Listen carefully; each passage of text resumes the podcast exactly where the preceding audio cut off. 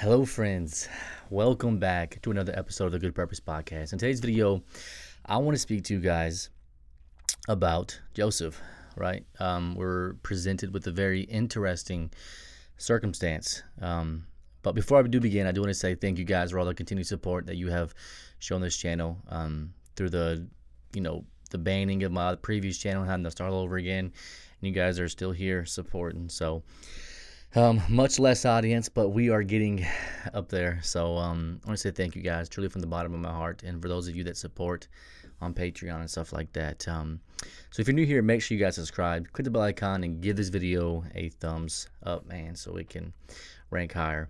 But uh, yes, I want to speak to you guys about Joseph and kind of you know tie his case into a question that all of us always wonder: Why does God allow me to go through certain things, right? So I want to talk about that. Before we begin, let's go ahead and break down um, Joseph's situation, right? He was um, with a big family, right? He had brothers and a father who loved him very, very much. And in Joseph's case, his brothers became jealous of the love that um, Joseph's father had for him, right? Even though he was a um, uh, I guess you could say, a half blood or he wasn't a uh, full blooded uh, child, right? And so what happened was is his brothers were getting very jealous of Joseph because Joseph was given the ability by God to interpret dreams, right? And his father would have dreams, and so Joseph would interpret those dreams, and he would often be rewarded, you know, in, in cases of, of love from his father. And his brothers became very jealous of that. So there came a time where, after so many years of dealing with the you know special treatment that Joseph had, he um, became to the point to where his brothers actually sold him to slavery, right? Uh, in Egypt, he to, to Potiphar, and um, he ended up becoming a slave, and um, it came to a point to where he ended up developing de- developing a good relationship with Potiphar, to where he um, was put up as a respected slave, I guess you can say, right? And then this is where Joseph's life took a dramatic turn, right? Potiphar's wife tried to come on to Joseph uh, in a explicit manner, sexual way, would push herself onto him, and he denied. And uh, from that being denied, she went straight to Potiphar and then um, told him, "Hey, this man pressed himself up against me," and Potiphar said, "I ain't having that." and then they uh, ended up casting Joseph into a prison, right, for a very long time. Joseph eventually went to a period where he didn't. He went 20 years without seeing his family, and so Joseph spent all this time in in, in this prison, starving, going very hungry, dealing with the hard trials that he was going through, and he still kept his faith in God. He questioned him. Why, why am I going through this? He, he, his scripture shows he question. Why is why am I being put through this test? These dreams are not a, a, a blessing, they're a curse, as he would scream, right? And so it came to a point where Potiphar was like, hey, um, what have I done? You know, you, you, you were trying to do the right thing. And then he ended up interpreting a dream for Pharaoh. And based upon that dream, Pharaoh said, hey, this man is now the king of over all of Egypt under me, but he's he's he's in, in rule of over all of Egypt. So Joseph had a dramatic turn. His life changed completely. He became king. He was seeing over everything.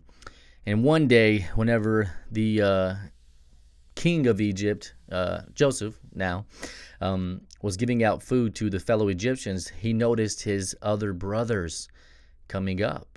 He seen them, and at first he was hesitant. He said, "I don't want nothing to do with these people." and then uh, they were trying to get food for their family. And instead of giving them food, Joseph was angry because he was cast in this prison and sold into slavery by these same brothers. Right? He was he was pretty much betrayed by them, and so Joseph said, "Hey, you know what? You're not getting food." And they try to tell them, please, we have a younger brother as well. We, we have a very large family. He said, well, bring this younger brother. So he took uh, one of the brothers captive and said, hey, I want proof of this younger brother because Joseph didn't know that uh, they had another younger brother because at that time Joseph was the younger brother, right? He was the one who was betrayed and sold into slavery, so he thought that they were talking about him. So what happened was is they ended up leaving. One of the brothers was still in, in prison by Joseph. They came back, showed the younger brother. Joseph got to a point to where he said, "You know what? They tell the truth about this younger brother." But Joseph decided to invite them for dinner. And when Joseph invited them to dinner, he was giving them food to leave with. Um, and when they left, Joseph actually planted a golden cup on the youngest brother, Benjamin. And so it uh, took a dramatic turn right there because Joseph was going to cast out his wrath. He was so angry and upset that they betrayed him. And at the moment where he threatened to kill and put this younger brother, Benjamin, into slavery, his brothers came to the defense and told him that um, they don't want to have their father go through the upsetting news they lost another younger brother. At that moment, it touched Joseph's heart, and he ended up sparing and saying, Hey, I'm your brother. And then ended up meeting back his father again, and it, it became a wonderful, you know, from the prison to the palace type deal. But through this whole time, he went 20 years without seeing his family, 20 years of suffering, 20 years of slavery. Joseph had some trials, okay? He went through it. And you see, you know, it's as we as humans, man, it's it's very easy to not understand God's plan and everything, right? We we don't have we don't see the future. Just like Joseph when he was going through the trials he was going through and being imprisoned, he didn't know that God was taking him to a much greater place of rule. He didn't know, right? And so ask yourselves what is God trying to tell me out of this situation? You know, just this week I went through a situation to where I had a, a financial struggle because people took money out of my account that wasn't supposed to be taken out of my account. And so I went through a period of stress because I have bills to pay, right? And so it's one of them things where it's like I thought to myself, you know, I was praying. I was like, God, what are you, what, what are you trying to show me right now? What, what, what are you trying to show me as I was going through this trial? And then, lo and behold, I stumbled on uh, watching this and, and seeing the situation of Joseph's, and it really made me think. It's like, man, he went through all that, and he, he still trusted God, and it showed him patience. And you know, I think that is the ultimate. Uh, kind of goal that uh, God wants us to, te- to to learn. You know, when He allows us to go through certain things. You know, because the whole the whole point of of of of us of this this life, this running through this test course, is to build us a character that is fit for the kingdom of God. Right? We we we are to deny ourselves and and develop this character that is fit for the kingdom of God. And so, whenever we go through trials, whenever we go through hardships God is is molding us um, into a character to maybe to help us build patience, uh, trust. You know, it's it's very easy to to blame God. You know, I want every time I, you know, it, it it gets me because people always when something bad happens, they directly want to blame God, and you have to remember that the Bible tells us that Satan is the the ruler of this earth, right? He he roams this earth and he there's a wicked force here too, right? So um, every time someone's like, "Man, why did God allow this to happen? Why did God allow me to go through this? What is what is the reason for all this?" We have to remember that there is a wicked one too. You know, I mean, and I think to myself, it's like, do you blame Bill Gates for computer viruses? You know, when your computer gets a virus, do you blame Bill Gates? And it's it's so easy, you know, as a creation, we want to blame the creator for everything that we experience. And we have to remember that ever since sin fell onto this earth, wickedness, sickness, disease, everything came from that fall. So it's not ultimately God's fault when a baby is born with cancer, dies of a terrible situation, or, you know, all these tragic cases that happen. You know, and, it's definitely uh, it's not, there's nothing wrong with wondering and and asking questions, but you know, it's um, it's it's wrong to blame God. The Bible tells us, friends, that God is love, right? He's he's love. so, do you think that he see is in happiness whenever he sees you suffer? Sees you go through pain and and all this trauma that life has to bring? No.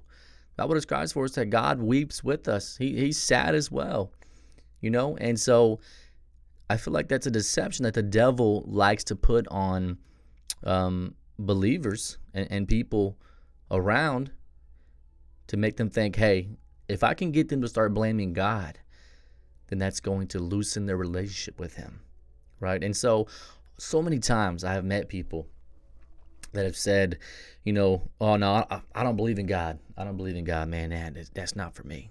That's I don't believe in that. And then I think to myself, what hurt you? What'd you go through?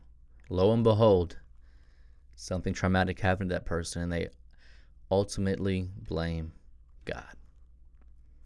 But friends, I want to warn, I want to tell you that God takes no pleasure in seeing you suffer. God takes no pleasure in seeing you unhappy, right?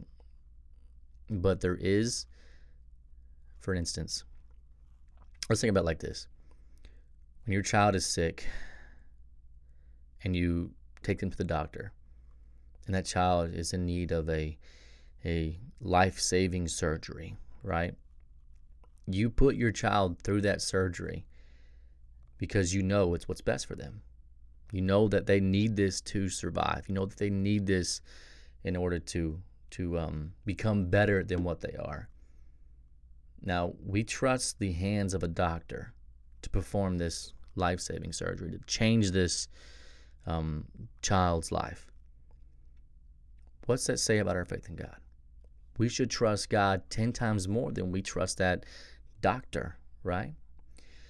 So my point being is whenever we're going through something traumatic, whenever we're going through something that is devastating or that seems like, man, this this is it. This is the the end for me. Never give up hope, friends. Never lose our trust in God, man, because like I mentioned, the devil wants you to slip up, wants you to not be as strong. Eh, you'll go through days, man. When it comes to relationship with God and, and your your walk with Christ, man, you you'll go through days where it's like you're up here, and then some days you're down here, right? And you you you'll go through them. But the ultimate thing you can do is to not give up, my friends, because like I mentioned, the devil is going to want you to give up. And remember, next time you're going through something, ask yourself, ask Jesus, man, what, what do you what are you trying to teach me out of this? What do you want me to learn?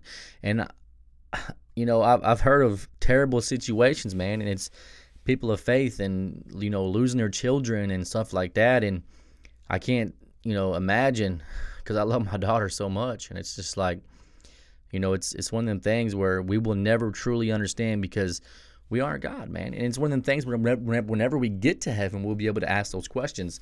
But um, we we we're put through this life, friends. This is just a test trial. You know, it's a trial course that we're all put on, and um, everything here that we go through on this temporary life is to mold us and to build us into a character that is fit for the kingdom of God. Love you guys. God bless you. And I will see you guys next episode.